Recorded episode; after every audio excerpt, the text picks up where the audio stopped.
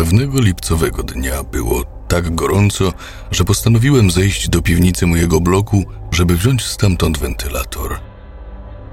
Ze względu na wielki bałagan panujący w mojej piwnicy, przedzieranie się przez stertę gratów i bibelotów zajęło mi sporo czasu, ale wreszcie znalazłem to, po co przyszedłem.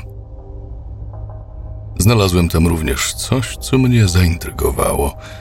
Coś, czego nie spodziewałem się znaleźć i co z całą pewnością nie należało do mnie i nie należało też do nikogo z moich domowników. Mieszkam z matką, ojcem i siostrą. Była to oryginalna kaseta VHS z filmem Absolvent z 1967 roku. Jednak nie to było najbardziej zadziwiające. Na kasecie nalepiony był pożółkły plaster, a plomba na egzemplarzu była wyłamana.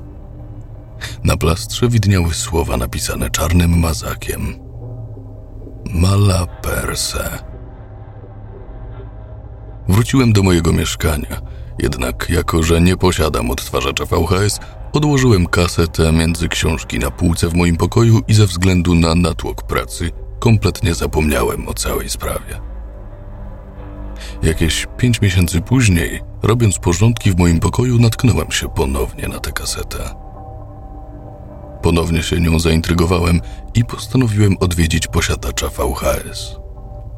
Padło na kolegę. Tak więc jednego z mroźnych, zimowych wieczorów udałem się do kolegi, który mieszka w mieście sąsiadującym z moim.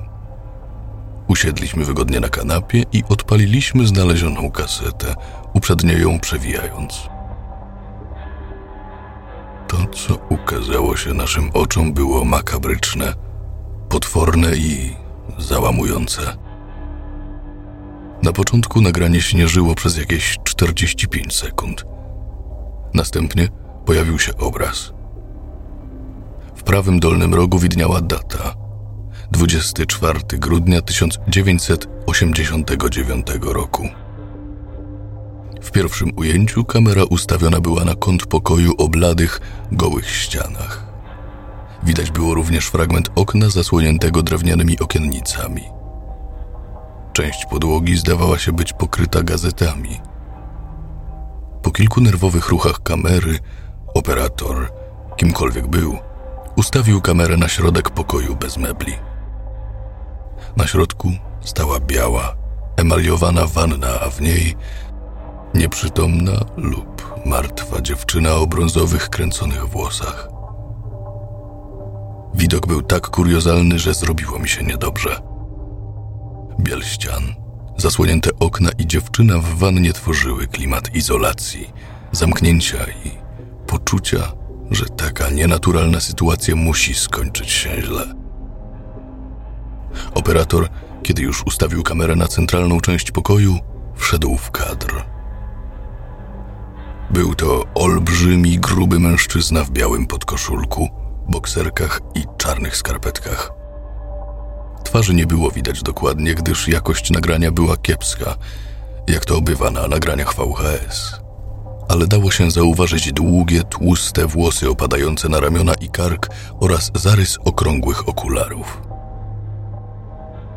Mężczyzna podszedł do dziewczyny w wannie, złapał ją za włosy i kilka razy uderzył o wanny jej głową tak, że ta się obudziła, wydając z siebie krzyk cierpienia.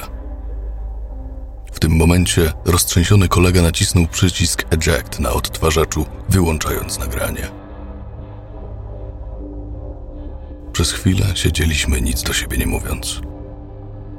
Wyszliśmy na dwór trochę się przewietrzyć i ochłonąć. Stwierdziliśmy, że musimy zobaczyć nagranie do końca. Dalej było jeszcze gorzej. Mężczyzna wyciągnął dziewczynę z wanny i czerwoną cegłówką zaczął uderzać ją w głowę. Dziewczyna siłą odrzutu uderzała w kant wanny.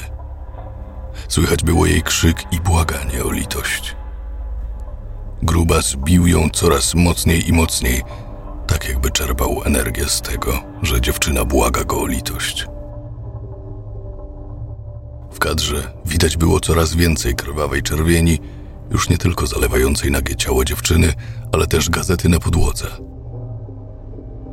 Kiedy było już po wszystkim, Mężczyzna podszedł do kamery z szaleńczym, ale spokojnym uśmiechem na twarzy, wyłączając kamerę. W następnym ujęciu kamera skierowana była na inną ścianę, jak mniemam, tego samego pokoju. Ścianie tej zrobiona była wielka wyrwa, a obok stały czerwone cegły. Grubas przytaszczył zwłoki swojej ofiary i włożył je do wyrwy i następnie zaczął je zamurowywać. Zaraz po obejrzeniu nagrania przerażeni, zmęczeni i przygnębieni zadzwoniliśmy na policję. Funkcjonariusze zabrali kasetę, a my z kolegą siedzieliśmy jeszcze długo w milczeniu, borykając się z tym, aby nie popaść w szaleństwo. Parę dni później zostałem wezwany na przesłuchanie na miejscowy komisariat policji.